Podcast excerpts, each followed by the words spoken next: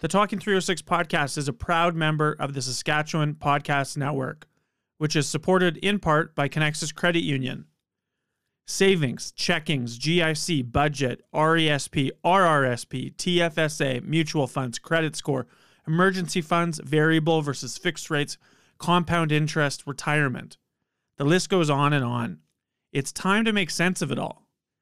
At Connexus Credit Union, they want to help.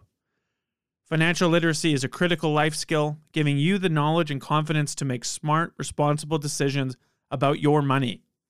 Visit connexusmoneytalk.ca to find expert advice, tips, and solutions for all life stages and events, and increase your financial literacy knowledge and confidence today. The Saskatchewan Podcast Network is also supported in part by Direct West. Is marketing getting in the way of running your business? Things like updating your Google listing, thinking of a headline for a billboard, or making sure your website is in good shape? That's where Direct West comes in. You can get local, expert marketing help for your business at directwest.com. The Saskatchewan Podcast Network is also supported this month by the Saskatchewan Ministry of Highways, and they're making sure that we're careful on highways this winter, especially in snow zones. Snowplows pull over every 10 to 15 kilometers for you to pass safely.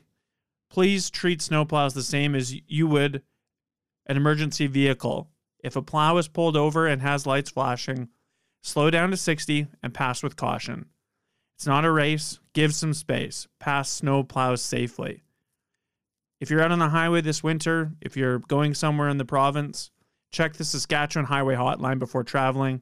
Visit saskatchewan.ca slash snowzone for more information.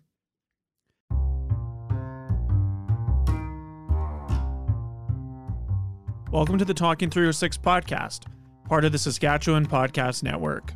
I'm the host, Dale Richardson.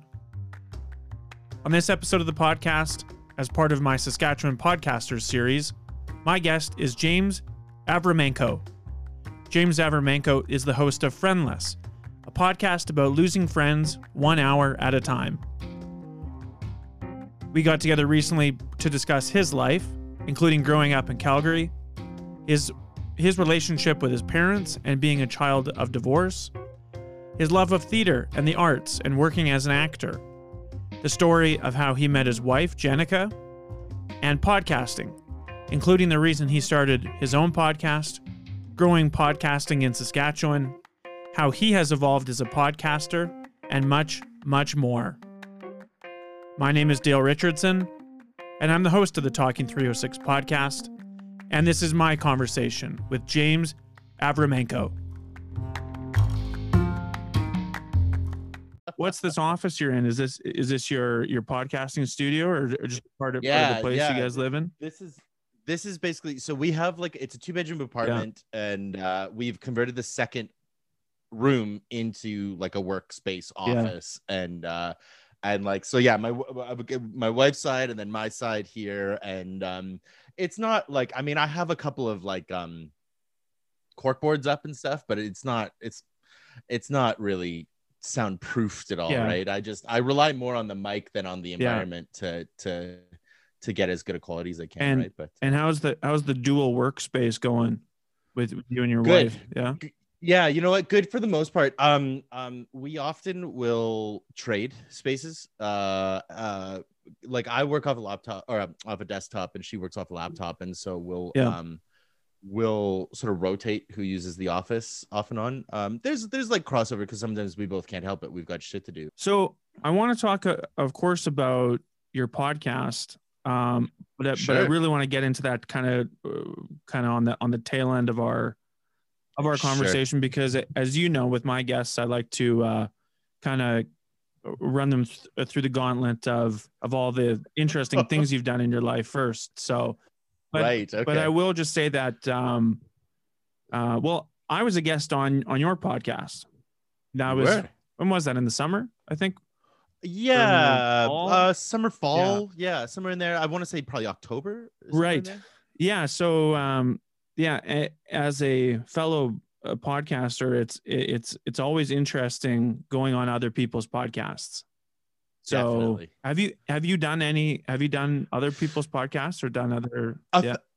A, a few um um actually before i started podcasting a friend of mine uh has a uh, a simpsons podcast called two bad neighbors great show everybody should check it out two bad neighbors they're they're going episode by episode to i believe season 10 somewhere in that Hmm. range and uh, they had me on a couple of early episodes to to watch a couple of my favorites. I, I got to watch Lisa's Rival, which is my my all time favorite Simpsons episode. Um, but uh, um, so I've I've done a few there, and then uh, and then after starting Friendless, um, let me think. Have I done? Oh yeah, I did like one through. Uh, I was found through that CBC article that Yeah. was written. Um, and actually, that that guy, his name's Aaron Parker. He runs a show called um, Mo- the Morning Talk Hmm. Show.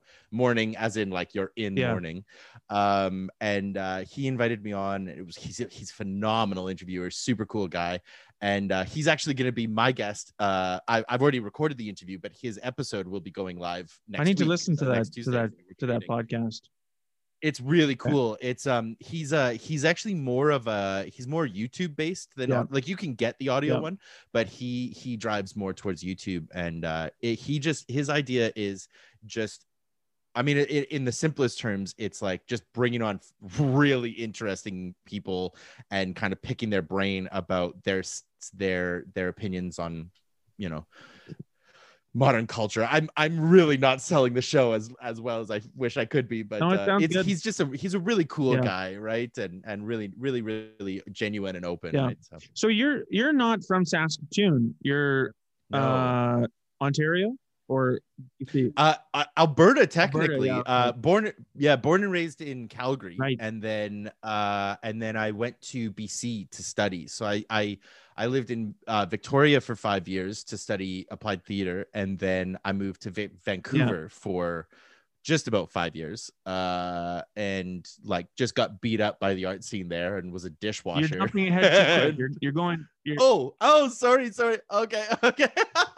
We'll okay. to all that So reeling it back in. We'll get to all okay, okay, okay. So I'm in Calgary. I'm in Calgary. I'm 17. I'm miserable. Really? No, why though? Oh man. Why were you miserable? Well, 17? Calgary.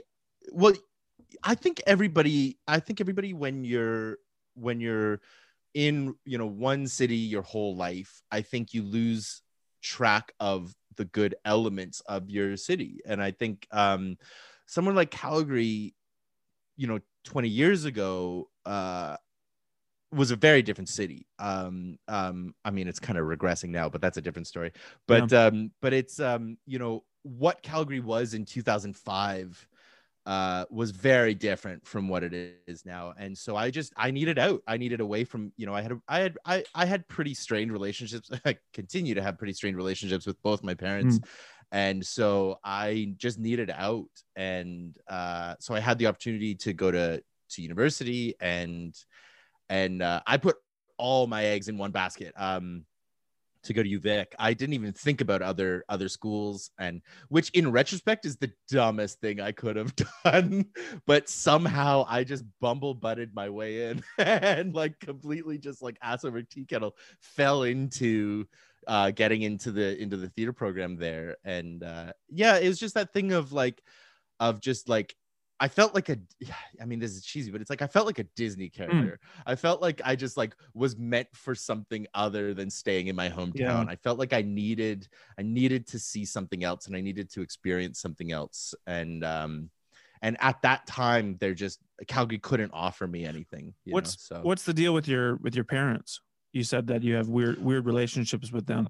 oh man, oh man. Oh. You really want to go into Sure. that, do you? Yeah, that's a that's a I don't know if I sh- I don't know. I don't know if I should go too too too in detail. It's just it's you know, I look, I'm I'm the third child of a divorce Mm. and and and uh you know, try as any parent might uh, a divorce is gonna fuck your kid up, Yeah. you know, and like you could be the most put together person, or you could be the most volatile, you know, messed up bipolar person. It doesn't matter. Like uh, uh, a divorce is gonna do some pretty ingrained damage in terms of uh, you know, uh, feelings of worth, right? When did when And, did your uh, parents split up? Uh, well, they started. They start. They split up when I was maybe seven, six or Oh, seven. okay, so you were- then you were like pretty the young. official divorce was like nine. Oh yeah, Right. Yeah. So I only have uh, like the only the only real, the only real like um, visceral memories I have of my parents together are them fighting. Yeah. Um, that's that's kind of the only memories I have of them together. I mean, I know I have other but you know you're so little that they're all just like i feel like childhood memories feel more like a dream than reality right and and Hmm. so That's interesting. um, yeah. Yeah well because they're all just sort of you know they're all glossy right and so the only really tactile ones i have are of them fighting and then um and then like eating burger king those are like my only memories Yeah. right You have siblings then? You have, you have two other siblings? What, I do. Yeah, two. I've well, I I have an older brother, older sister, David Hmm. and Lisa, and then I have a younger half brother named Derek. Derek. And uh, um, yeah, from my dad's second marriage, and uh, and you know, love love them all, love them all, Yeah. all. But it's just like when you're when you're 12, you know, when you're when you're well, you know, younger, you know, when I, when you're 10 and you're told, you know, your dad's remarrying and he's having a kid, and you know, it's confusing, right? And you know, as an adult, it's more processable and and i and i you know and i, I love my family it's just that like growing up it's confusing and it's really hard to process so so you know when you're 17 and you're hormonal and you're mad at everything and right Yeah. you know and you just uh, i just needed out i needed to be away from everybody How old are you? Are you 32, 33? 33 Yeah, yeah, so we're- just turned 33 Yeah, we're the we're the same age then. yeah Yeah, you know, I th- I think that's that's so interesting. I I'm I'm I'm just quickly thinking back to the the people that I was friends with growing up, like in, in elementary and high school. I feel like now there's more more uh, people getting divorced. Like I mean the the divorce rate is obviously it keeps going up every year. I think. right Um, but yeah, I think 15 years ago and even 20, like when you're or closer to 25, I guess, when your Yeah. parents split up. I mean, that was at, at that time, that was probably still pretty rare. Uh, or not Yeah, as it felt like a- And, and for a seven year old, Exactly. I mean, obviously that's that's that's a fairly traumatic thing. yeah Yeah. yeah it was definitely one of those things where like i mean when you're seven statistics don't really matter to Yeah. you No, of you course, know yeah. right it's like Yeah. it's like I, who You're not cares pulling up other charts going, oh, Yeah. here's the bell curve. well i'm on the yeah Yeah. you know like it's one of those like who cares what's happening around Yeah. the city it's what it's happening to me right you know and uh um and i and i um yeah i think that uh you know i i believe i could i'm almost certainly wrong about this but but i believe there was a bit of a boom of of divorcing in the sort of like late 80s early Hmm. 90s and and and that's actually correlated to a lot of really gross like um like property laws and bank laws and like there's a lot of like like uh, I- don't remember the exact date, but like you know, divorced women couldn't have bank accounts Right. until like the 70s. Yeah. Like it's like there's like a lot of really other mess up stuff behind what was happening there. And so um, you know, I'm in full support of divorce, right? Like I'm not somebody who's like stay together for the kids. Like, no, Yeah. like like you're you're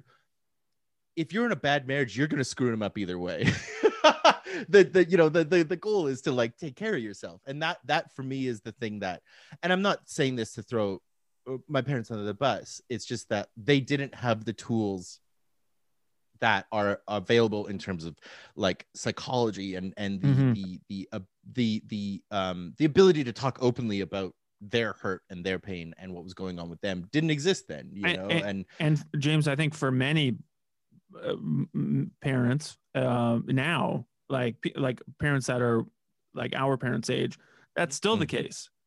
I mean, It's you the- you and exactly. I, and, and I think a, a lot of our peers, uh, going to therapy is not is not an unusual thing.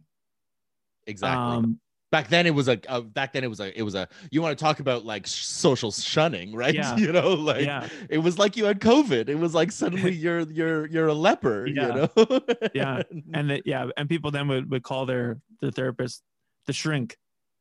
the shrink think, I don't- exactly I don't think that's such a common term anymore. Thankfully. exactly exactly Yeah. you know and it's you know and it's like yeah and, and i remember even at one point uh my family went to like i've i've basically i've i've been in and out of therapy my entire Yeah. life and uh and uh and i remember the early ones uh my my parents going and you know taking all of us but them being so resistant to it and being almost combative with it that it was like, well, why are we even here? Like, this is so useless if nobody's to actually process anything, right? And, um, because that's the big, I mean, for me, that's always been the big takeaway of therapy is like, if you're going to fight it, don't do it. The whole no. point is to like w- actually process something openly and, and honestly. It's not about, I, I see so many people who begrudgingly go to therapy to sort of prove something or to like, or to sort of like, to to um, appease act like they're yeah appease yeah. appease is the perfect word for it right well i went i did my i did it i'm done. And it's like no buddy like you're that's not that's actually making things worse because now you have a whole new set of tools to use at your disposal to manipulate and and pretend like you're right? And so it's actually really dangerous to send those kinds of people to it if they're not willing to do it openly and honestly. Yeah. Man. So kind of kind of sounds like your life growing up was was, was tougher. So, um, first of all, I'm I'm sorry to hear that. Um, wow. but like, what what kinds of things were you in? The- like, I'm assuming theater. What? Yeah. Which high school did you go to in in? Uh, I went to a school called I went to a school called Bowness Bowness High School. My cousin went in there. the northwest of Calgary. Oh yeah. yeah. oh no kidding. what what years were they there? Uh, Kristen would have graduated 2003. Yeah. Oh my god, I might have I might have known Maybe. her. yeah. Bowness. Yeah. yeah. No, I know of that uh, place. Uh, yeah. Yeah. It was great. I mean, you know what? It, it was one again, it was one of those places that it was like it had a worse reputation than it really was, kind of thing. Like it was one of those like when you're in Calgary, they're like, "Ooh, you went to Bowness. Ooh, did you ever get stabbed?" And it's just like, no, like it was just a high school, you yeah. know, like um, no more than any other. Anyway, but um, but uh were there yeah was it was, is kind of a rough school or was it then like where I mean I didn't I didn't really see it yeah. but uh but like like Bowness as a community is sort of a funny little spot in Calgary because it actually used to be its own town and then it got sort of swallowed up by expansion and it's it's it's on the sort of like lower income spectrum mm. which I mean obviously leads to more profiling than anything but mm. um but uh but um you know there was like there was stuff but no more than i feel like anywhere else. Um um i didn't really see it as a as a rough school. I mean i survived and i was a, just a coward so you know, but uh but yeah i mean i also like i just stuck to myself right? I i i i was into theater um and and it's funny i i in in sort of in looking back on it i realized that i had a very i had a very like dual experience of my entire life because i had the sort of like exterior behavior and then my sort of interior world of what was going on right and and because i you know like i say like i was so angry and i was so confused and i felt so lost which i think is a very common thing when you're growing up and and and i sort of covered that by becoming sort of a class clown kind of guy. Yeah. I became very boisterous, very outspoken, interrupted in class, and you know, and just like anything to sort of get noticed for the wrong reasons, right? And and it's what got me into theater, and it's what got me into art in general. Was that I was like, oh, here is a place to channel a lot of my emotions and a lot of my mix up thoughts I can process through art, and um and and so people will often remember me as this like very like jovial open outspoken guy mm-hmm. whereas in my memory in in in my in my my recollections of it i was just like i i was sad or and or angry all the time you know and and uh and and it's just because of like it's like masking and yeah. it's you know and it's um and it's also like it's also you know uh, as I've come to understand it, it's like also very much like trauma coping of like, you know, you you sort of see yourself as alone when you really weren't because that's those are the times when you could process things and when you're with people you're not processing well. But you enjoyed it, I'm assuming though, right? Like obviously you, you get into um because I I did a lot of theater when I was in high school too. And I uh, you know, now that I think about it, yeah, it was it was probably there's probably reasons why I enjoyed it more than maybe I should have, but I mean, like I remember the first time. Well, I mean, I did like I did musical theater at our at our church growing up, mm-hmm. Um, but it like in high school, man, I, I love drama so much. It was It my rules. favorite class. And then I started getting into um into in- into productions like auditioning for school plays Yeah. and the th- uh, it was just an incredible thrill like there and, uh, as i'm sure you would agree there's there's nothing like standing on a stage and uh there's a, there's a lot on the line when you get out there Bingo. Right? Yeah, I- it's it's. I mean, I I think it's incredible, and I and I I wish that there was a culture of support around the arts the way that there is around sports because you know you often hear in sports culture about how it teaches teamwork and it teaches character right they always say it builds character. And i'm like oh so you're are you saying anyone who didn't play a sport has no character? Like get fucked right? You know it's like one of- it's one of the when it- stupidest things that sports people say in interviews and i love sports. Oh yeah 100% it's really i'm dumb. big big time. Yeah.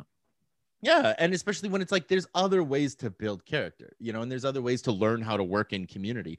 And one of the easiest ones and one of the most uh, fulfilling ones is the arts, you know, and and and um, yeah, no, I I the way that uh, I discovered community and expression and teamwork, you know, through through theater and then through, you know, I, I actually got into it initially because I joined dance class. That was the first performing Mm. performing arts class I took. I was I was the first boy to ever willingly join dance in Bowness High School's history. they had apparently they'd like made one or two of them go in as Yeah. like we can't make you work in any other class, so you're in dance now.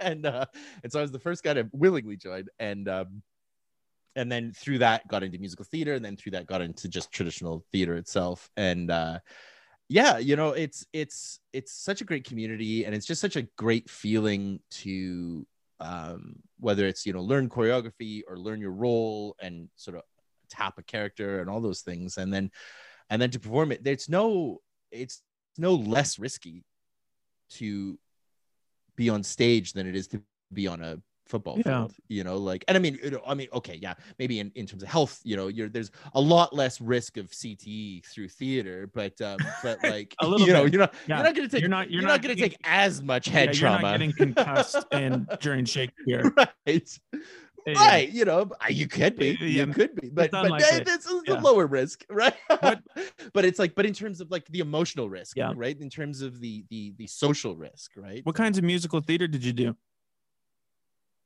Uh, well, I started out with just like the the like um those like var- what are they called? They're like they're sort of like variety show, but they're like they're like condensed musicals. So Yeah. it would be like it would be like Cats, but it was like 30 seconds of every song. Oh, yeah. right? Medleys. It was like Yeah, right. medleys and stuff like that, right? You know. oh that's so, the best like my first musical. Oh, it's the best. It's so fun. Uh, my first musical, I got to be the Rum Tum Tugger. yeah and then uh and then uh uh one year we did uh Seussical the musical. I was Doctor or Doctor. I was Mr. Mayor Who. Yeah.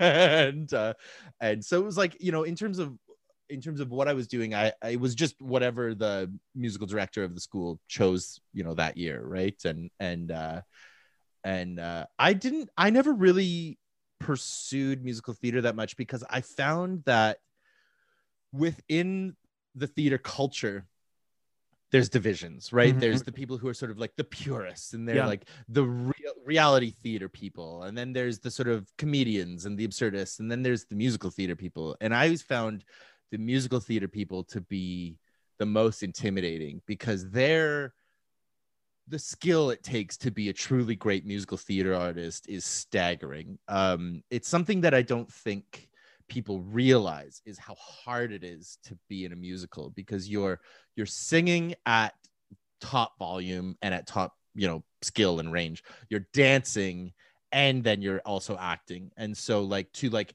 to character dance not not just as me doing my moves but like as Yeah. mr mayor and then to s- character sing like it's really hard. And and it's something that i i i always remind people about when they talk about like oh that looks so easy is that it's like the reason why um art looks easy is because you're watching a master. Um like when when you see somebody who's not very skilled uh, it looks clumsy and it looks hard because it is it's hard for them right? And and then when you witness art that looks really easy and smooth and and almost effortless, it's because they have spent so long getting good at that move, Mhm. right? You know, it's like it's it's because they're, they're true masters, you know, and and Well, if you perform, Yeah, yeah, it's hard as if you think about it, like people that that perform on Broadway, they're doing Mm. 300 shows a year at least, maybe Yeah. more. yeah, well, they're, they're it's six six days a week, Yeah. six days a week uh usually two shows a day i believe Yeah. and so it's it's nuts you know it's why they have they have understudies and they rotate that's out right. and that stuff right it's actually i mean i mean to be to be honest um i i prefer a sort of rep theater model like that where it's like it's just a show in perpetuity that rotates out rather than the way canadian theater has these seasons right and so you Mm. only do it for two weeks and then you're done and you're out of a contract and you're screwed and it's why we have so many starving artists here because nobody can give consistent work let alone get Yeah. it you know and uh So why? yeah the art the art scene So tell me, tell me, uh, tell me about the move out out out west. Then, so Calgary Mm. was was you knew was just not not the place for you at that time. yeah You didn't you didn't work in the in the resource industry, so no no no i didn't get my engineering Yeah. and uh my they all got they all say they're engineers and then they go drill right. and it's like Yeah. ah do, do you just drive a truck all day and get paid too much money People gotta work. i know Yeah. i know i'm just contemptuous of it but um but uh but uh yeah so i i applied to uvic uh somehow got in What do you mean somehow? uh, moved Why do you- there Why do you say somehow? Well, because well, because my grades were atrocious. Like I just was I was skating by and and you know, 60s, 70s if I was lucky. Uh performing arts obviously I was doing good, but like all my regular classes like just skating by. And then in the actual so what to go to theater school is a little different from from from usual university where you know you apply and they look at your grades. In theater school you have to fly out and audition right. they let you into the program that way. And so uh, when I went out, I just I just thinking about it now. I'm like, what an idiot. I I auditioned uh, for theater school with um, a film monologue.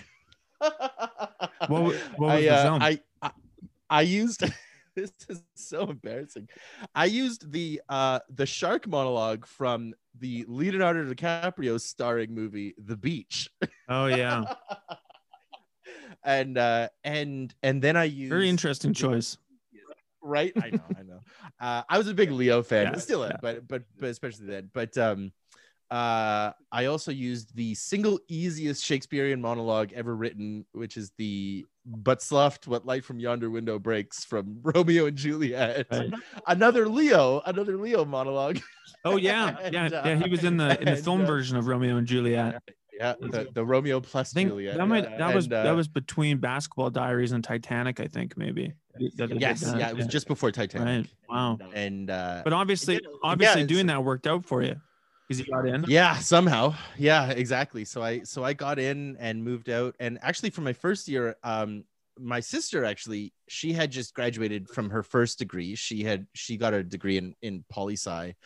And then she went into law school. And she got into the law school at uvic so for the first year i actually lived with her and then uh and then for the next four i i just i kind of i did this thing where i would sort of i would do one year on one year off with roommates. So i would like i would live with a roommate for a year and then i'd live alone for a year and then i'd live with a roommate and then i'd live You alone needed a break.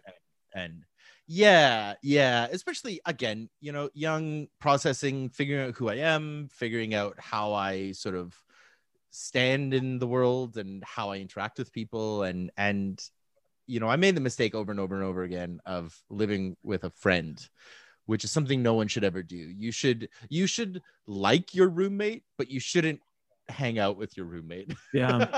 I feel like I feel like a roommate is good for like passing in the hallway and like sharing bills. you Yeah. know, that's about Well, it. Well, because yeah, i i if you if things go sideways with a friend, exactly. that sucks. Same with business, obviously. Try not to do Yeah. business Well, with friends. Exactly, because it's like if you ever have to do something shitty, then then you're screwed. Yeah. Right. You know, and and then you lose that friendship, and and uh, Yeah, so you know, it was, but I mean, it was Victoria, and that place is just that place is paradise. Like, uh, You liked it it's- there? It's oh my god, it's an unbelievable city. Like, it's it's boring. There's nothing really to do per se. Like, the whole city shuts down at six, Yeah. right? Like, it's like it's you know, it's it's a, it's a retirement home, but it's in paradise. Yeah, right. and it- and, Yeah, it's kind of a weird combination of a retirement community and a government town, and right. set on Yeah, the on a, you know beautiful, you know, part of the of the coast. yeah. That is Yeah. interesting. and it's good you know and it's great like um the again i mean it's a canadian city so like culture isn't exactly celebrated anywhere but in victoria like the the artist community there is incredible. Like the the the the the like you know per capita you know uh, the way that the artists are condensed there they're incredibly talented. It's just that like a, yeah again it's like no canadian city really gives a shit about art or artists so it's really hard to to actually survive but uh but but it I, I would i would argue pound for pound victoria has some of the some of the greatest population of and artists. and it, like what are we talking here? Mostly theater, or I mean, music, obviously, everything else. Music for sure. Music for sure um i mean the theater artists there are incredible. Uh, you know it's it's the birthplace of of atomic vaudeville. It's the Hmm. birthplace of you know the Theatre SKAM. Um you know it's got blue bridge there. Like it's it's it's got um it's got some really incredible talent there yeah music theater um I mean, it's you know Emily Carr's from there, Right. you Yeah. know, right? I mean, So I the- realize that's an old example, example, but you so the visual it's- it's- artists, it yeah. yeah, Yeah. yeah, Man, yeah, I, you know outside of, I love doing theater. I like music too uh, when I was Mhm. growing up, but drawing or painting anything or making a craft, God, I was just I was Yeah. miserable at it. Horrible, in fact. Visual art is is impossible to me. I uh, I think that Hmm. people who can paint in any capacity, whether it's abstract, whether it's realist, whether it's surreal, whatever it is, any form of visual art is is staggering. To Is that- you Is that common? Like in your experience, in your in your work, um, was that a common thing where the theater people or the music people couldn't draw worth shit, or or were there any? or were there like, like maybe there weren't opportunities to see okay we're gonna have a competition we're gonna do a monologue on stage and then we're gonna have to uh, do a painting you know it's funny actually it's funny that you ask about that because there used to be a show i don't know if there is anymore but there used to be a, a, a show where they would pit two different kinds of artists against each other and then the audience would vote on who won um it was really fun like really super like raucous almost like a almost like it was like a slam like a like a poetry slam but for for all art. Um uh but in terms of crossover i think it depends. I don't know. I don't i don't really I couldn't say if I've experienced people in one way or another, um, because it's like I definitely know some artists who just like have an aptitude Yeah. for expression, right? And so if they if they they may not necessarily have like the deepest skills and everything, but they are just so able to express themselves and what they're thinking in whatever medium they have at the time, um, that it that it uh, crosses over that way. And then there's others that are just so hyper focused, right? And who are just so hyper hyper skilled at one thing. And I, I you know, I don't, I, I wouldn't, I wouldn't necessarily qualify that as a as a bad thing, Yeah. right? you know, it's just you know, did you meet your wife in in victoria where did you guys meet no, uh, in Vancouver. So after I after I graduated, I uh, I actually worked in a place called Bark- Barkerville for a summer, um, which is a uh, it's like a it used to be the largest city north of San Francisco in the 1860s. Oh, yeah. I believe it was maybe the 1880s, and uh, and then it burnt down, and then uh, and then they rebuilt it, and then it burnt down again. Uh, bad luck. and uh right yeah it was it was gold rush town Yeah. right and uh it happened all over and so um nowadays it has been converted into like a living museum Hmm. so so you go up there it's just a little north of um Quesnel I don't know if you know if you know where No. Is um kind of around like the Prince George area Okay. but um so it's like a living museum and basically every summer actors go up there and they're like i'm the i'm the miner Yeah, i'm yeah, the yeah. banker oh i'm the blacksmith right and is it uh, is it kind of like kind of like dawson city in the in the yukon kind of like absolutely, that. Absolutely. Yeah, Right. exactly. You know, there's there's examples all over. There's Heritage Mhm. Park in Calgary. There's there's lots of places like that. And uh I know uh, uh is it is it Beacon Hill, I think it's called in Halifax. We went to one time. Anyway, um they uh yeah, so I got hired uh right out of school by a friend of mine to play it was actually really interesting role. It was really fun. I got to play an archaeologist in Chinatown. So my character was real. He was a real guy. His name's Glenn Glenn Ross, and he was an archaeologist who helped on the dig to sort of excavate and and sort of re reinvigorate the the Chinatown area in the 1980s. And so all the other actors are walking around like it's 1880, and I'm walking around like it's 1980. And so and so I'd be giving tours, and I'd give the tours of the of the Chinatown area, and um and I would just be myself. So all the other actors are like, "Oh, good day, madam. How do you do? Oh, what's that bizarre, bizarre box Yeah. that glows, right?" And and I would just play it totally cool. And that, but then what I would do to keep myself entertained is I just make references to like 1980s stuff out of nowhere. So I'd be like, "Oh man, did did any did you guys see Empire Strikes Back? So nobody. So gonna happen?" so- this person, it, it was 1880s, but nobody specified to you that, or or the character was was 19 1980s. Which yeah. so oh okay.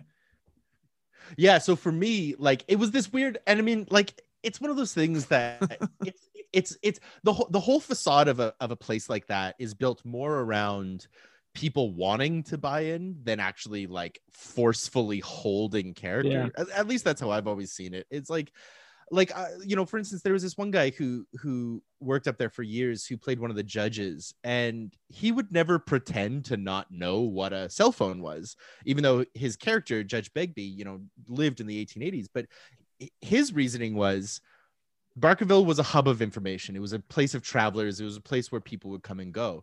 So if we're going to accept the reality that barkerville still exists then that means he's been shown a cell phone Mm. because there's no way somebody like Begbie would have never seen a cell phone. So he's not going to do this. Oh, what's that box? He's just going to be like, yeah, it's a cell phone. Put it away. We're in a tour.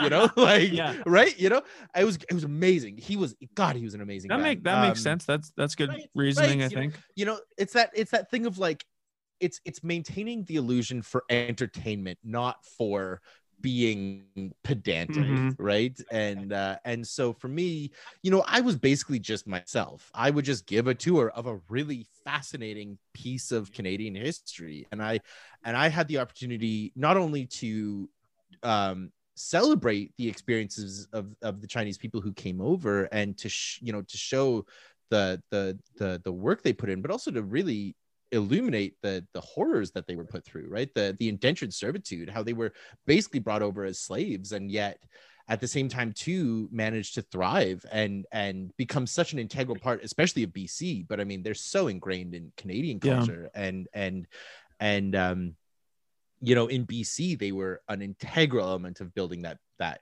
that province up. And and it's um and yeah the the horrific treatment that they endured was just you know um and so it was something that i could i had an opportunity to um to discuss and to illuminate and not gloss over right? And and and i think that that's such an important part of you know there's this whole sort of theory around historical interpretation which was what the job is right? Is like what do you give out to the public and what do you withhold in order to maintain entertainment value? Mm. and um and i think in the last decade it's really shifted towards being much more honest and a lot less glossy Yeah. and a lot less you know it's it's it's it's it's having the bravery to admit how bad people had it and still understanding that it's a good thing that we're here now right you know it's not bad that we're all alive it's just that we have to understand what has happened and how it got us Yeah. here Yeah, no kidding.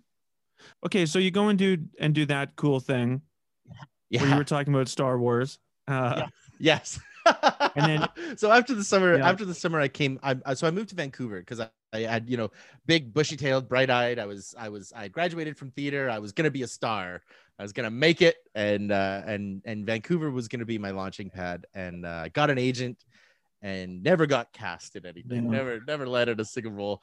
And uh, and then had to pay rent. So I became a I was a dishwasher uh, and uh, phone salesman, just you know bouncing job to job kind of thing and uh and uh, a couple years of that a couple bad relationships. And then uh, a friend of mine set me up on a blind date. Uh, I was like, basically, we were out. We were out, like, you know, I don't know. I, I think I remember we were like, it was after work and we were like having some wine, like on the beach or something like that. And I was just sort of complaining about, you know, like I was using at the time, I was using the Plenty of Fish app, Mhm. which is sort of like proto, proto Tinder, I guess. And, Yeah. uh, and I was like, it's awful. It's the worst. Like these, these apps are just, uh, just they're awful you know they're they're they're they're so reductive and they're so hard to like have a genuine connection and um and and it creates this illusion of like it's almost like it, it gamifies relationships where it's like there's always another option Right. just level up you know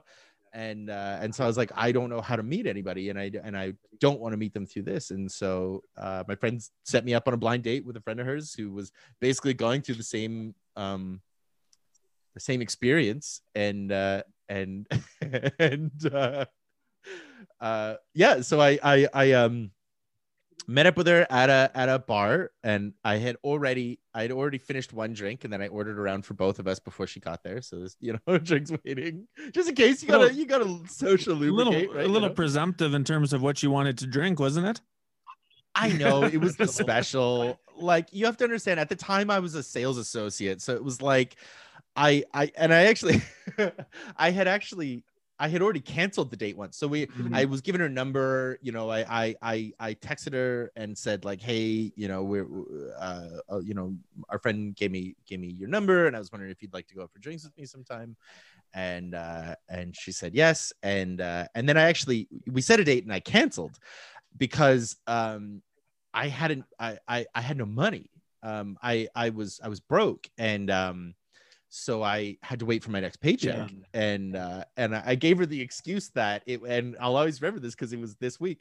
I was like it's it's um it's the red wedding episode for Game of, course. Thrones and, and and my and my roommates and I uh we really want to watch it. So do you mind if we go out next week? How would you have? you know trying to hide How would you right? have known? I tried to hide that I was How could you have known? Well, because if, we you've never all- seen the Red Wedding episode, what was going to happen in it? Well, because we'd all read Oh, the books, had, okay, right? So, like, we read the book, yeah. so we Yeah, knew yeah, it was coming. We knew it was, and they had set it up, and they were like, "It's the next thing coming." One of and, the you know, most so we were like, "It's gonna be the- Shocking things I've ever seen in my life. Oh my god, it's incredible. Um, and uh, and so you know, to hide that I was broke, I was like, "Look, you know, it's the red wedding, so we we really want to watch it, but can we do it next week?" And then I got paid, and so I was like, "Okay, I've got a, you know, I've got a hundred bucks to work with, whatever." And uh, so yeah, so I bought the special because I had to. I, I also had to like, you know, you got to stretch your money out, right? You can't you can't you can't buy the best drinks right out, Yep. out of the gate, you know. And so bought a couple rounds, and then we went to see a play, and and and and my wife she she loves telling this part of the story because what happened was we we got to the the theater. And she went in, she went to the washroom, and I went to get drinks. And um, and she comes back and I had bought two uh four cans of beer. I had bought four four beers. And I kind of gave her this shrug like and and I didn't know what to say so I was like there's there's no intermission. Yeah, that's so, so I was like stocking up. That's a good reason. right? and uh and yeah, we just hit it off. And she's just like she's just the best, right? Like and it literally like from the moment I met her, like she just lit up and she's just got this smile and and and we we just yeah we just we hit it off instantly. How long right? was it un, until you gave her the scoop on on why you canceled that first date? Oh, that Oh, day, that on Oh, the date, funny. yeah, on the date, yeah. we we we did this funny Yeah. thing. We did this thing where we basically like both of us were so sick of dating. Yeah. Uh, not that we were like that we're gonna make this work, but it was like, you know, when when you're when you're dating and you're sort of you know you have to sort of play this game. You have to pretend you're somebody you're not because you're trying to present the person you think they want to Yep. see. So you have to play it cool and you have to say the right thing and you have to not be yourself. You have to be sort of this like cool version of yourself. And so both of us were just like, fuck it. And we just like we we were so not like raw. I don't know how to describe it exactly. But Authentic. just like neither of us played any, yeah, like neither of us played any games. So I just like, you know, we went out for for for um like some appies after the show and we were just, you know, we were just real with it. And I just uh, you know, at some point in the night I just explained like, yeah, like I had to I had to cancel last week because I was broke and I wanted to make sure that this was a fun date and not like me counting pennies, right? Which I still ended up having to count pennies because I was a phone salesman. I was broke. You know. You know what? I But- think that I think that story uh, it says a lot about both you and and your wife. It says a lot about you that you were you had the courage to to to just be honest with her. I think a lot of people, including myself, I I would um, that that's a tough thing to to tell somebody that I couldn't go on a date with you because I I didn't have any money, and you know there's Yeah. there's a lot that is involved with with with telling somebody that and uh, you know, you're probably thinking, oh, she's going to judge me. She's going to think X, Y, Z, whatever. It says a lot about her that she just went, I understand. That's cool. And thanks Yeah. for being honest with me.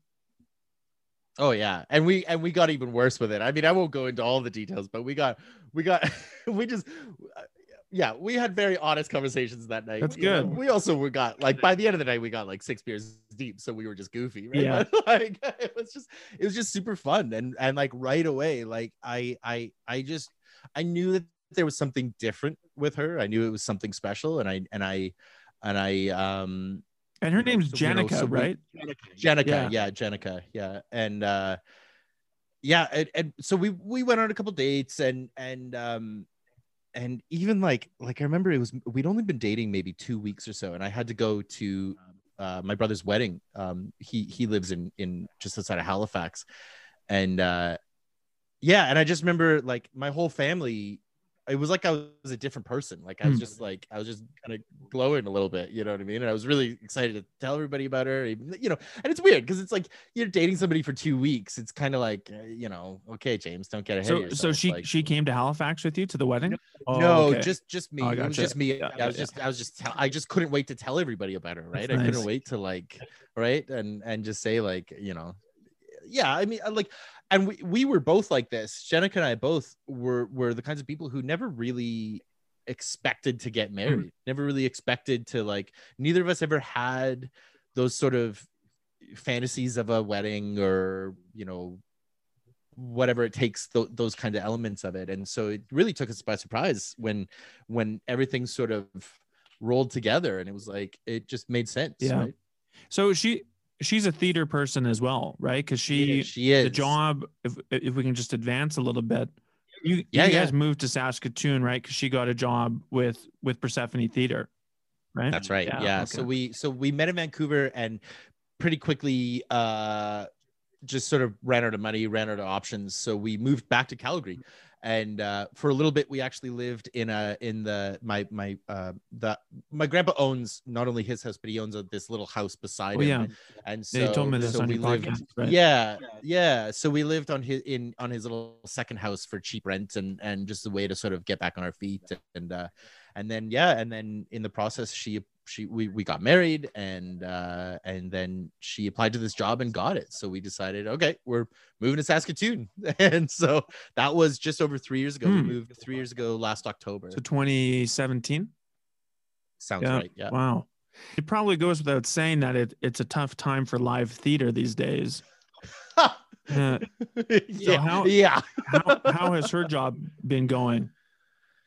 tough it's been really Yeah. tough um i mean it's it's there's there's been lots i i don't know how much i can totally comfortably Sure. talk about especially because it's sort No of like not my place to you know but uh but it's been hard you know and it's and and especially not only has it been hard with with theater and with that but the the the community's really insular it's really small Yeah. and and it's really uh it's all eyes on persephone um because it's the only theater in the city really that that programs at, at the level that it does Yeah. and uh, you know there was stuff that happened over the summer Yeah, that's um, right, with yeah. the, with the former Yeah. ad and you know like i say like i can't really go into detail but it's like but it's just like it's been really hard and and she's taken on a really huge amount of the uh the burden of it with a with not very much reward so it's uh yeah it's been tough Well, I think live theater, in my opinion, in addition to sports, of course, are, are Mm-hmm. I think are things that people are going to be extremely thankful for at the end Yeah. at the end of the pandemic. Yeah. And um, you know, we we like going to um uh, to the to the Globe Theater here in Regina. yeah And um, yeah, it's something it's something that I miss. We we obviously couldn't go this winter. We we usually try to go to at least one play at the at the Globe each year. Definitely. And um, well, and there's definitely the problem too. There's definitely a problem with like there's a lot of theaters that are sort of trying to do sort of like small numbers and distance, but it's not No, the 'cause- same. And I I honestly feel like they shouldn't even I feel like they shouldn't really be wasting their time with it because A, it's like it's dangerous. Yeah. You know, it's like what are you like it's not worth the risk like to to watch this terrible monologue or whatever it is, you know? Yeah. Like, but it's also it's it's also not the same because you know when I go to the theater or to a sports game, Mhm. you know, I go to see a hockey game or something like that. I'm not going with the thought in the back of my head that I'm going to catch a potentially deadly virus. You know, No. like I'm going there to be safe and to have fun and to be communal, right? Yeah. That's the whole point of these kinds of gatherings is the the, the community that gathers in Yeah. the room together. And and uh it's not the same and i and i don't think that it should be done right now i think we need to wait and we need to recollect and and we need to get safer first and because yeah like you say when it's back and when it's good it's gonna rule Yeah. you know it's gonna be the well, best. and as and as a performer, I mean, you you would understand this that it uh, performing to you know a room that's half full yeah it's not the is same. not the same as a room that's full because just because of the energy. You know, I've, I- you know, as I said, I haven't been on stage for a long time, but there is, and you know, Jerry Seinfeld, he, he's my favorite comedian. He's he's talked about this. There's you get energy, and you can't really explain it unless you've been on the on a stage, but Yep. you you know it, right? And Yep. it's hard to get that from ten people instead of like a hundred or whatever. That's is. exactly it. It's it's almost not fair to the Yeah. performer in a way, Yeah. and it's also not fair to the audience because it's not getting the same. You're spot on. It's uh it is it is something. You know, to sort of get into the the the you know, there's there, there it's so hard to explain, but it's like there's a mysticism to it. There is an element of the unknown behind it, and it and it's the same in sports too. It's the exact it's it's when when a lot of people gather to witness something together and they're all focusing on something and then that person is being focused on there's a magic there and Yeah. there's a there's there's a magnetism and there's the there's a passive energy and and and you know whatever you want to call it you know there's there's any number of words i'm sure you could choose for it but it's it's to me it's magic Yeah. you know and and um you don't get it from 10 people in masks spread out through a 100 person theater and there's no way to get it there Yeah. It- and and so yeah it's just not fair to anybody for that experience How long after you moved to Saskatoon did you start thinking about a podcast? Mm. Uh, you know, it's. It, I had been thinking about this show for a couple years, and I'd actually done a pilot run of hmm. it in Calgary. But I had done it with a couple of like really, really, really close friends, and we had talked for like two hours each episode, and then not unfriended at the end of it. Well, I will. We'll. I guess we'll talk about the show in a minute, but let- like, yeah, but like, why don't you just just explain I'll what your explain- show I'll is so that I don't butcher sure. it? I mean, I, I could I could give a good a good synopsis, but you're the host of Oh, it, so you were on it. Yeah. You get it. But uh, so basically, the basic idea of Friendless, Friendless, the podcast, um, is that I'm calling up every single person on my Facebook list one at a time, and we're talking about our friendship, talking about memories, talking about what it means to be a friend, and then at the end of the show, we unfriend from Facebook with the idea that we try and find a connection somewhere else whether it's you know as simple as on instagram or whether it's as complicated as like phone calls or letters like i've actually started a pen pal with one friend and you know Yeah. so uh it's just the idea of rediscovering the meaning of friendship off of facebook and um so my pilot run like i say i did it with like you know my like some of my best friends and and so we did an unfriend and it just it just it wasn't right. It didn't i didn't have it yet when i when i did those initial tries. So came to came to uh saskatoon and um the idea was always in the back of my mind and uh it actually came down to my it came down to jenica it came down to my wife basically saying the idea is too good to stagnate. Someone's gonna do it if you don't do it right? You know because there's that all that thing i don't know what the term is but there's always that thing of like anytime there's an idea in the world five people somewhere have had Mhm. it and so Oh, you, yeah. you just have to be the you have to be the person who jumps it first Yeah. right and so and so she threatened she was basically like if you don't do it i'm going to and uh well it's, and, a, uh, it's such a good idea and and of Oh, course oh, you. I'm, I'm sure people have said this too they've said it to me that you know this friendless podcast that's a brilliant idea and and i and i should have thought of that you know so because it, it- well, thank, I really appreciate it's that. it, it's about the concept right? And and i think it Yeah, i think we've all um we we all have quote unquote friends on our facebook page Yep. that let's be honest we are not friends.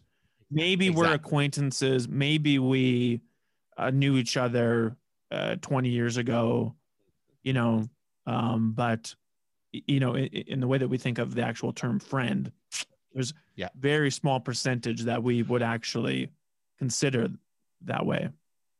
And that's just it. And it's and it's and it's also like it's it's healthy to let things go. Mm. and it's healthy to to accept that we don't need to be connected in order to be nice to each other. Like i'm not saying i'm not telling these people to drop dead. I'm not saying i hate them right? Like i'm just Yeah. saying our connection isn't going to happen on facebook. If we if i see them on the street you better believe we're going to be talking and it's going to be the best. You better believe we'll go for a beer if we can. You know like like like it's not saying we are no longer friends. It's about rediscovering what it means to be a friend. Right. and and because i think i think it's very easy to be complacent in relationships now because of things like facebook because it allow, allows us to have just a, like a pokédex of friendship Mhm. right? You know where we can just scroll through the faces and the names and we can just say we've oh yeah i've checked in on them because i looked at their profile so i know what's happening so i've been a friend. And it's just not it's just not the case.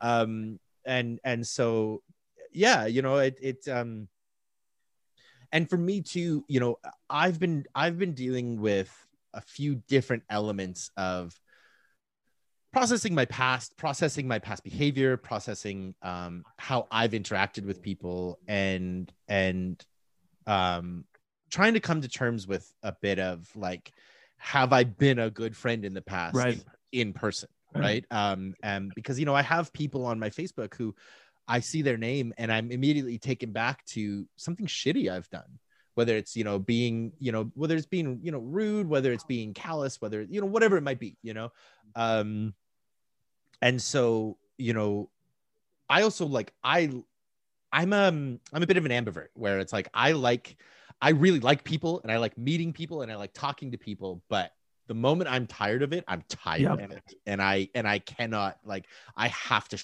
shut off and i have to move away. And so i worry sometimes in my you know in my those quiet moments before you're falling asleep where you start inventorying all the dumb things you've said in your in your life right? Um you know i start worrying about like how people remember me and if they remember me well and if they right? And- so so it's just a way of it's a way of processing that So- stuff. so I try to listen to to most of your episodes. I you know there's a Oh, there's a few that I miss. So but like in- in terms of that, how how have the conversations gone with those people? Like have you been able to Hmm. talk to them and and say, you know, I I feel like and and obviously people maybe just forget or or they just have a different Totally. experience than than what you know we may have in our heads, but have you raised some of some of those situations with your guests and and been able to say i feel like in my head at least i did this or said this to you Eh, has that come up yeah you know uh or is it more ab- about i'm them? working my way up to it.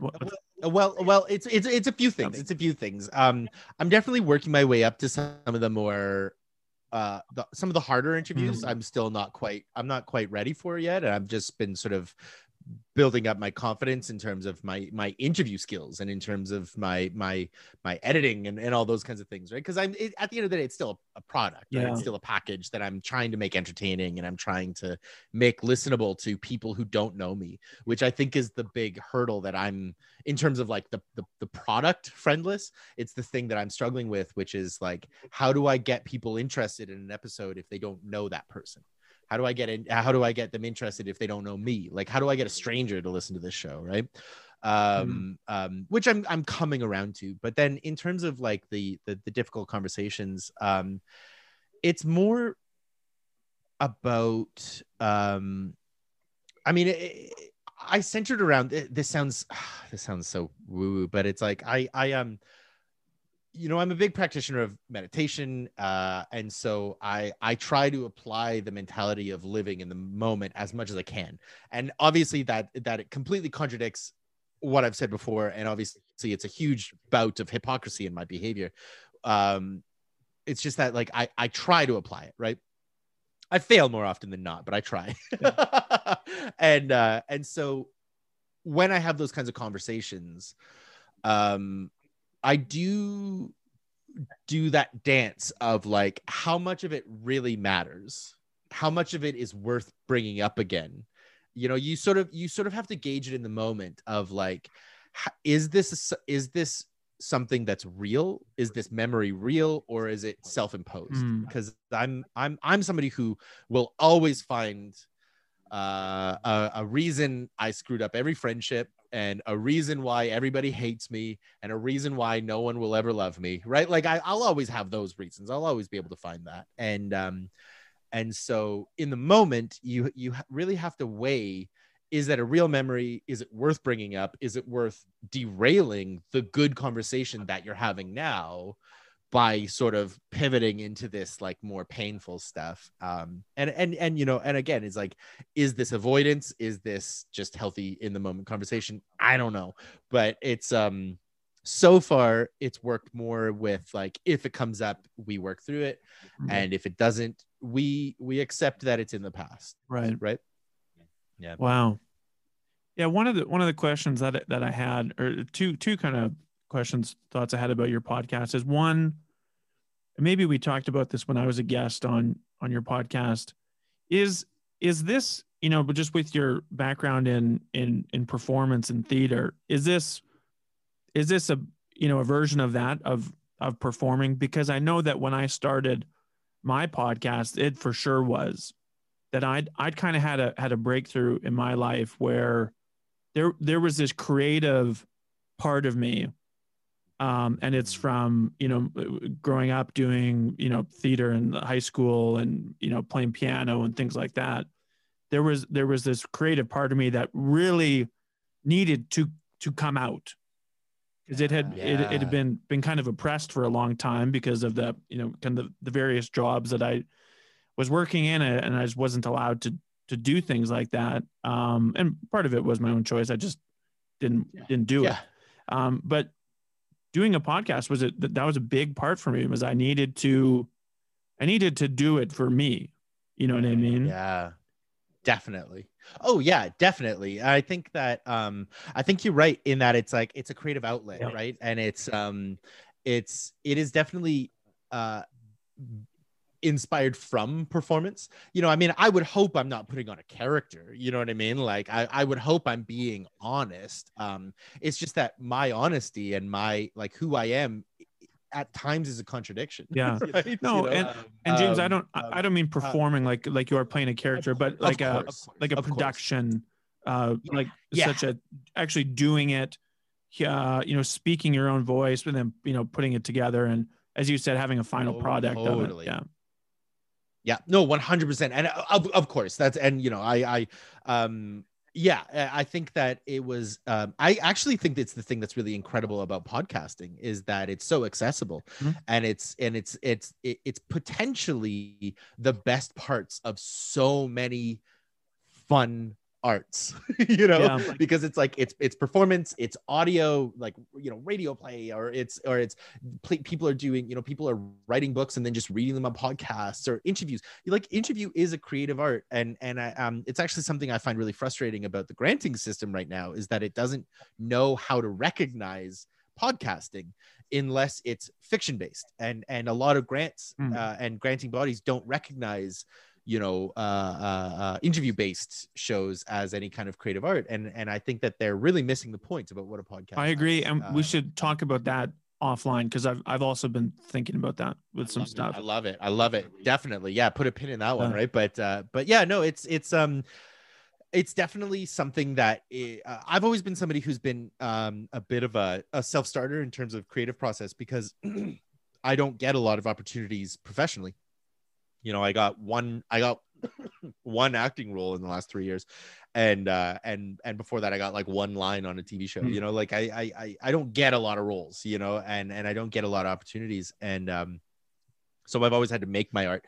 Um, you know, for for years and years and years. I I, I used to post it. I I still do it. I just don't post it. Um, but you know, I've written a poem a day for going on about uh let's Yeah. see if it's 20 if it's 2021 then i've been writing a poem a day for about nine years I remember, now. yeah. You used to post Uh, those, yeah. yeah and i used to post i don't anymore but um but like uh you know so i just i i just create right and and it's the thing that i love about podcasting is that it's a way to um it's almost like it's i don't know how to describe it it's it's like it's like you're living in the moment but you're also able to record it. And so it's both. It's like it's like it's like good for living you know living presently but then it's also good for posterity.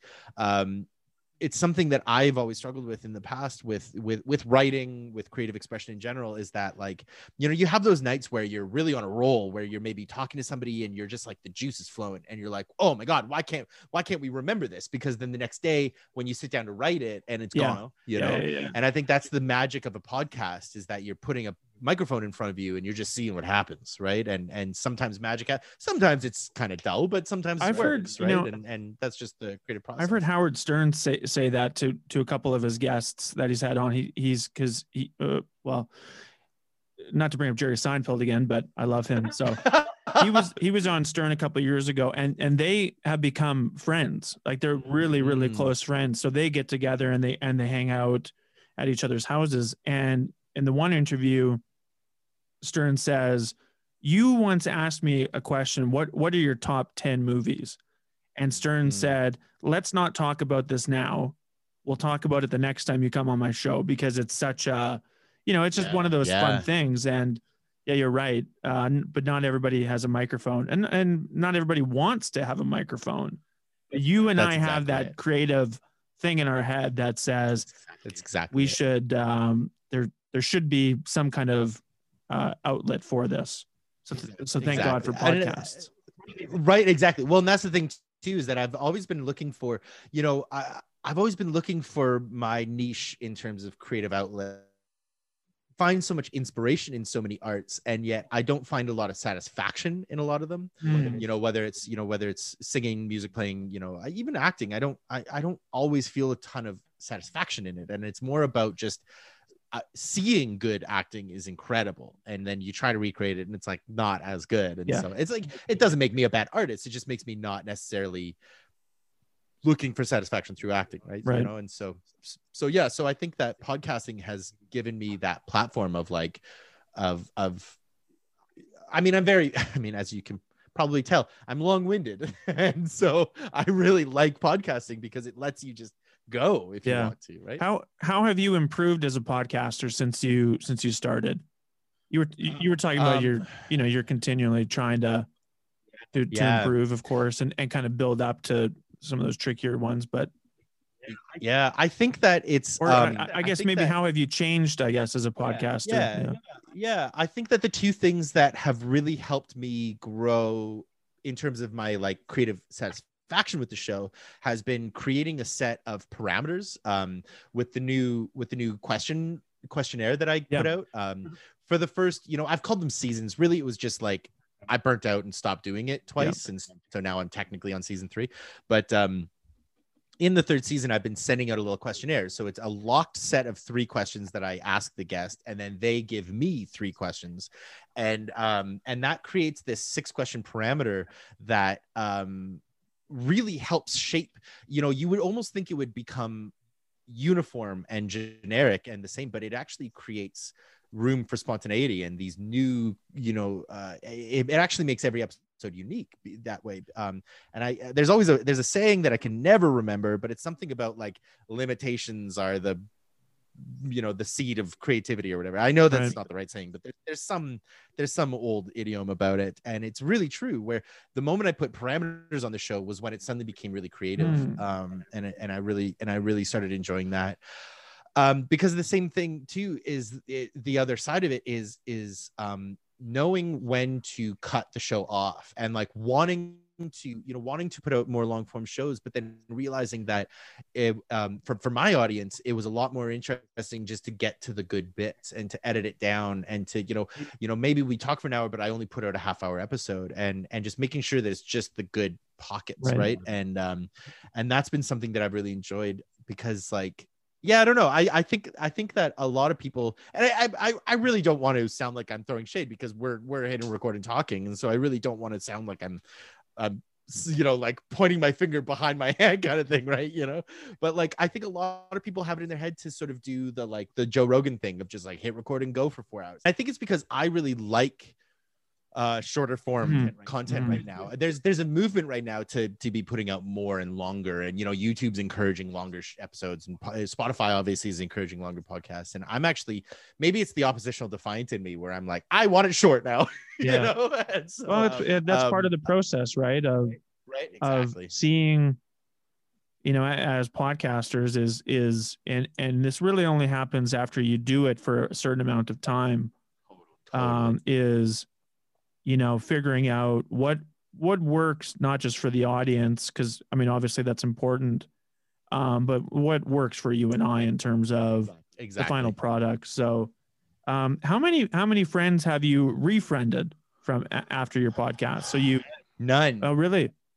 Yeah, never gone back, never re-added on Facebook. Um, obviously, like we've gone on to like you know if we're not already friends on instagram we we friends on instagram yeah. or twitter or stuff like that but i i steadfast refuse i will not refriend oh, anybody on facebook that's that's done i thought james yeah. i thought the process was that you you unfriend after after the podcast and then if you both think we are actually friends then you are friend again Oh, okay. No, I'm not that nice. no, it's uh yeah, it's it's once it's off Facebook, we're done there because the goal is you know because like Facebook is so ubiquitous as like this as this like monolithic yeah. E- evil entity. And obviously I understand you know Instagram is a part of it, so it's kind of the joke of the show is that we unfriend on Facebook and then friend on Instagram. I, I get it, it's hypocrisy, but um but uh, Facebook is like Amazon, right? It's one of those monoliths of evil, you know. So really, the end goal and the end prayer is that I someday get off of it. Yeah. Um, it's just that it is. I mean, it also is so uh important to day-to-day life whether it's whether it's through communication and socialization or whether it's through like marketing and and you know trying to push my show like there's no better platform than Instagram and Facebook to build a show like this, right? And it's so, a lot of work. So it is the push. It's a lot of work. I, exactly. I found it with with with mine for sure. Pod, yeah. Podcast yeah. network, I I make more of an effort, but with with my own show, it's just I mean, I find it to be a lot just to just to produce one. You know, exactly. record, exactly. edit, um, you know, put it together on Anchor, and then get it out. Yep. Um, exactly. So yeah. How how can we grow podcasting here here in Saskatchewan more? This man, is the great man, question for me these days. Yeah. Yeah, I wish I knew, man. Um, because all I want to do is podcast. You know, like I've, you know, I do my writing and I and I have my routines. I, you know, I have daily writing routines and word counts and yada yada, and I and I do that all for myself. Um, but in terms of podcasting, like that's what I want to do, and I I have other ideas for other shows. I've got ideas for scripted stuff. I've got you know for for all kinds of other things. And um and if i could it's all i would do. And i have no idea how to grow it. And i and i i i do think that it's less about growing it in saskatchewan and it's more about just growing it in I guess if we have to be regional, it's about growing it in Canada, yeah. right? And it's about actually it's about it's about decentralizing it because it is a digital media. It's online. Who cares where you're recording it? You know, like some of the best podcasts in America are recorded in Ohio. You mm. know, like who cares, right? It's it's not it's not about what city you're recording it in. It's about how good your content is. Yeah. And so um if we're if I, I think I, I guess if I was gonna say, you know, how to grow it, it's about just like make the best podcast you can and be consistent about as as excellent a quality as you can. Yeah. And then then who cares where you're recording it right? Yeah. you know? Uh, um um that's i mean that's the thing that's one of the things i hate about canadian culture in general is this regionalism of like well you're from the prairies so you're at this tier of respect and you're from bc so you're at this tier of respect and you're from toronto so that's why we blow all the smoke up your ass. And it's like no like this is this is dumb we're all dumb we're just canadian like let's all just be canadian artists and let's work together because there isn't enough of us to be tribal about it Yeah. like, like i mean in general there's not enough canadians to be tribal about it let alone enough canadian artists you That's know true. like like the whole country fits inside of new york state and then they have 49 other states Yeah. you know so it's like let's stop let's stop this like oh we we can only support saskatchewan we can only support bc it's like no let's let's figure out who's going to help us make the best thing we can make and let's work together and and then make it better Yeah. right No, I think you're right. Well, boy, we've uh we've talked here. Yeah, man. Speaking of long I- form. I, didn't know. I yeah, I just kept going. you I don't don't know. a- I, I was. I hope you don't have a to cut me dentist appointment or something. not today. Not today. No. Well, I've got my I've got my therapist on Thursdays, but Yeah. uh, so yeah, thanks for the for the work that you do to to help the podcasting community here in Saskatchewan. Uh, where can people listen to Friendless? Yeah. Uh, so I on any podcast, just look up Friendless. You'll find it. Friendless with James Avramenko. Um, you can find me on. Well, I've got a website that sucks that I'm trying really hard to get better at, but uh, it's brutal. Um, it's friendlesspod.com, and then all social media is friendlesspod. So thanks, James, and um, everybody listen to to the Friendless podcast, Spotify, Stitcher, Apple Podcasts. Yep. Go to James's All website, even though he doesn't like it that much. Okay, thanks, James. Thank you.